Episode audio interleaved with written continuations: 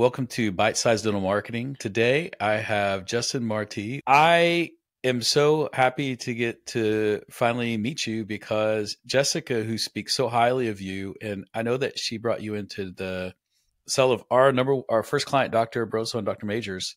Right. She brought you in, and I love working with you there. And to finally get to talk to you is great. I heard that you used to run a DSO, and that that is how you specialize in dentistry. But how did you go from owning and, and running a DSO to being part of a legal team that you know buys, scales, and sells practices?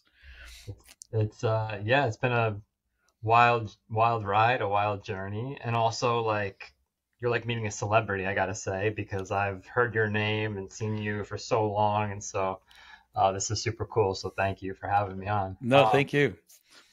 So yeah, the the journey is, as I guess many journeys are, is kind of a uh, was a wild wild ride. And so I, you know, my closest tie to dentistry was my mother was a dental hygienist for 30 years, and and I never had a cavity. Um, at least what, that's what she says. And so that's all I knew about the dental world. I was working in Boston after college, and kind of got into like a medical sales type of role, working with doctors, started focusing on dentistry and and just kind of advising uh, you know it was patient financing. So really kind of teaching their their staff and their team like how to sell treatment basically. Mm-hmm. um, and this established a relationship with a dentist actually a brother sister team kind of you know one dentist one business you know mastermind i guess.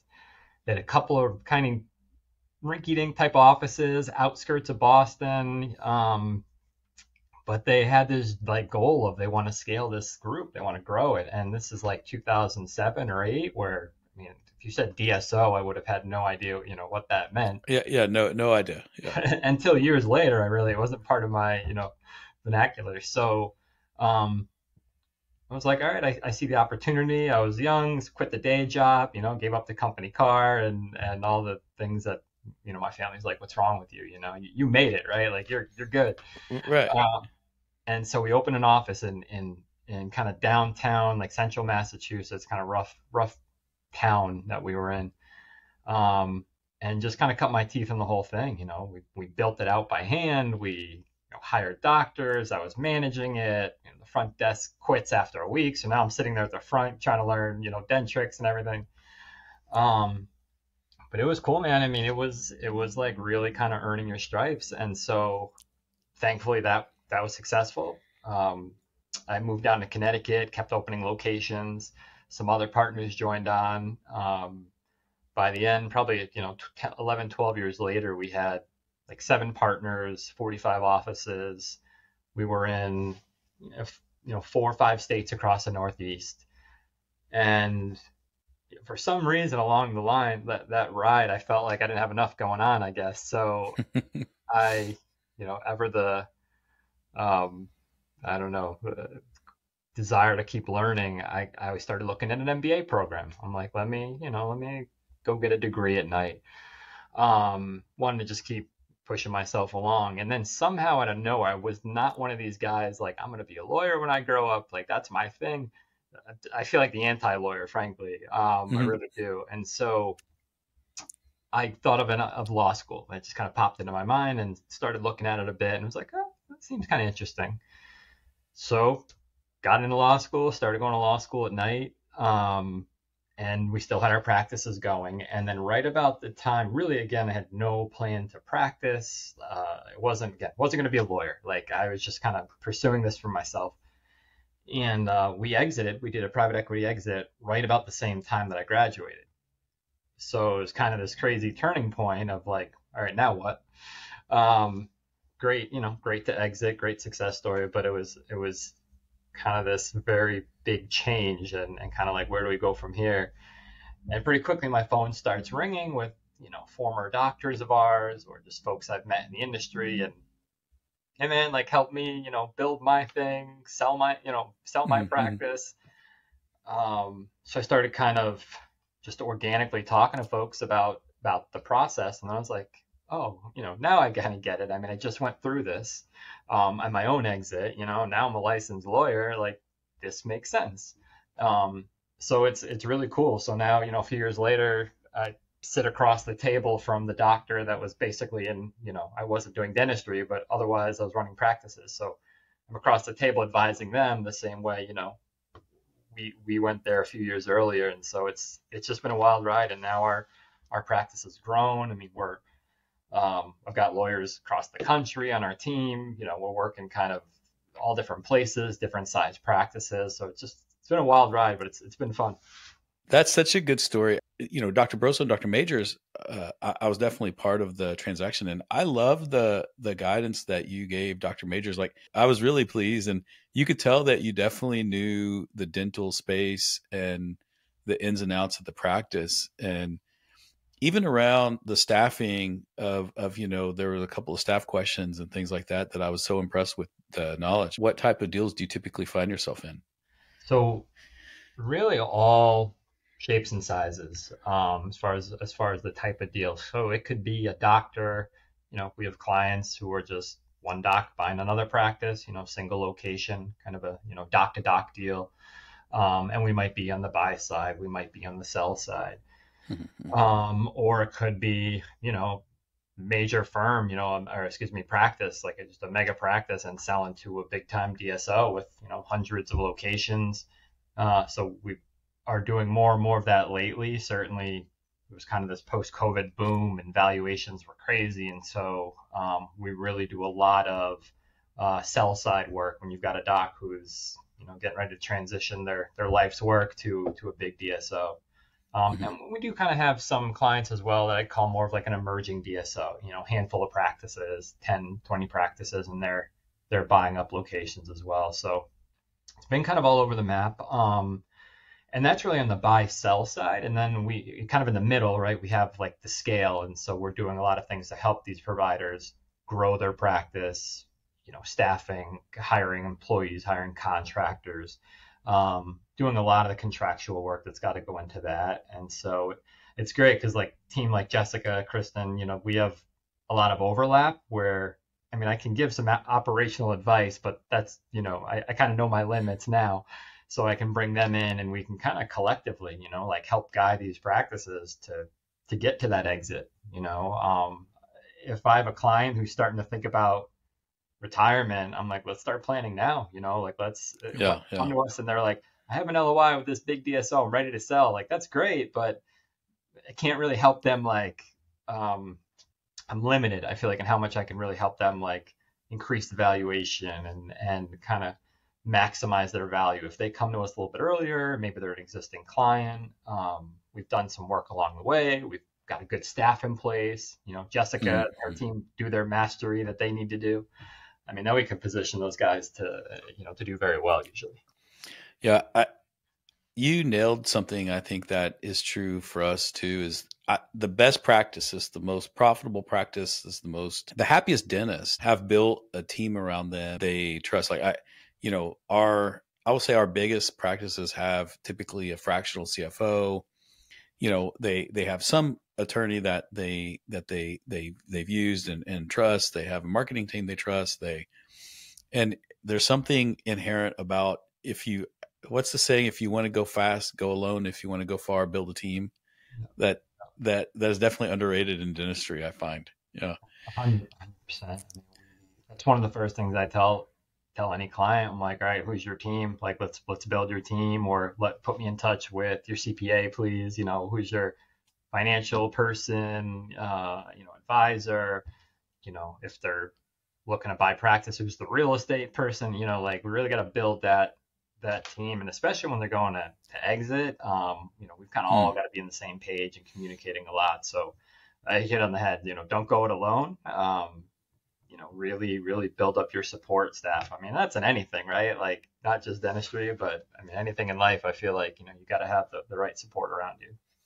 Yeah. Now, if you had, you know, two or three points of advice to give a dentist based on where you are, where you are now, and you know, sitting on one side of the table now the other, is that that has to be in the top three things you'd say, right? Like build a team you trust, and and and then actually trust them. Uh, right. Right. That yeah.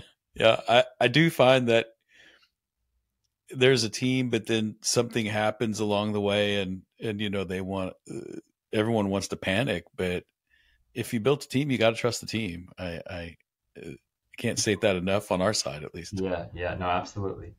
Uh, what else would you tell a dentist that is contemplating, you know, some big change, adding an associate or, or you know, contemplating selling in five or six years? Like, what, what are the other things you you you wish they knew getting into the getting into it? So I, feel like I have to deliver this message delicately, but mm. got it. We've all we've all got to be, myself included, cognizant of of kind of our ego, if you know if that's mm. the word. Um, because again, they've worked hard to build this thing up 20, 30, however many years, and it's their baby, and there's a lot of pride in the name, right? And even my law firm, like actually, I cringe that I put my name as our name for the law firm because it's like I, I hate it. I don't want it to be about me. It should be about the team we just talked about.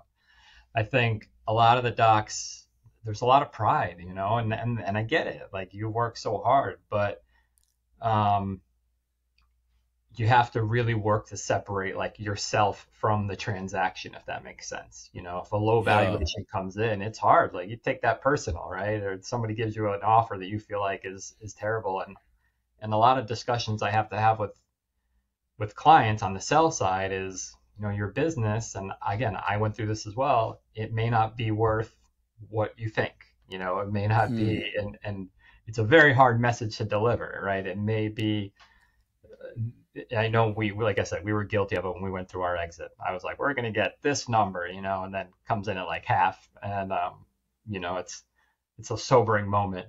But if you can kind of check the ego, you know, realize that here we're entering a transaction and it's not a personal knock on you. You know, you've done fantastic, but this is kind of what the market calls for, and this is where we are.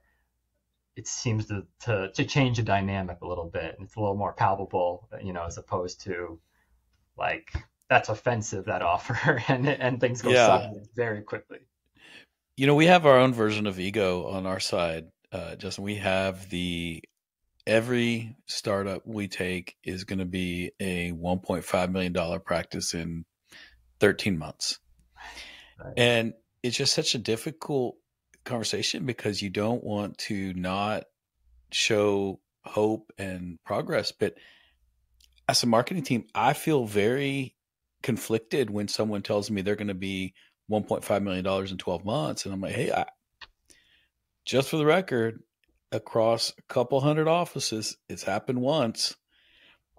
You can be the one, yeah. but yep.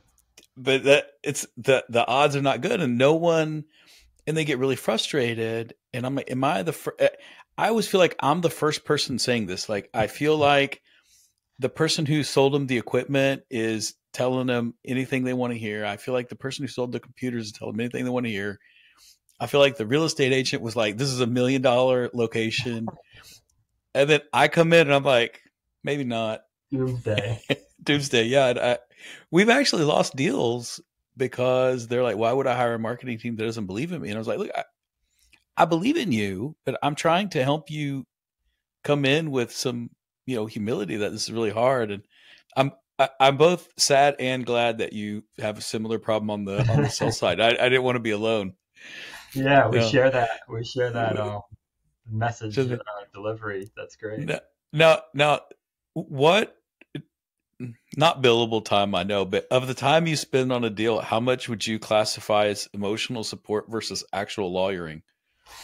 Um, I feel like you uh, you can definitely relate to this, so that's why you asked the question because man, the therapist hat is on a lot. You know, the therapist uh, hat is on. Yeah. I, I, mean, I was on calls last night, so I don't even know what time it was. It was late, and it was just kind of talking, uh, uh, husband wife selling, and kind of talking them off the ledge a little bit.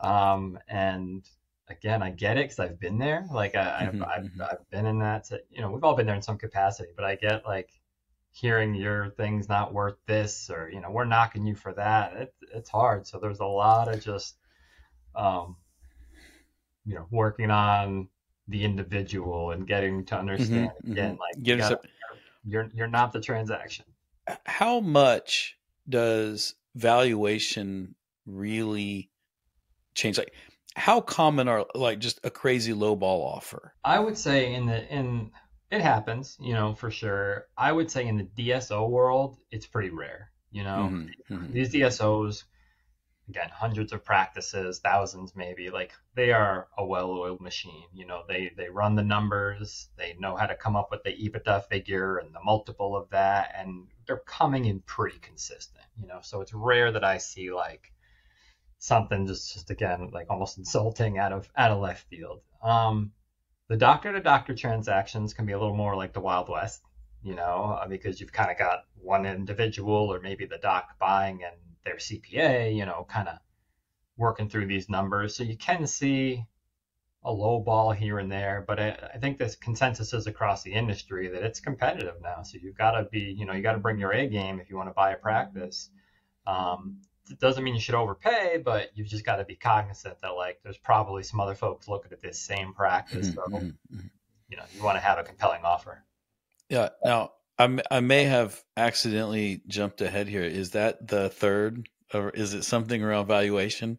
It, it may be. I think it's uh, something around valuation is the valuation, right? Like, sure. Um, you know, we we absolutely negotiate it up if we can, you know, down if we have to, if depending on the side we're on. We try to be reasonable though and and not get too crazy in either direction. But there's kind of a baseline, you know, that these practices that the, the folks smarter than me have figured out this is what they sell for and trade for.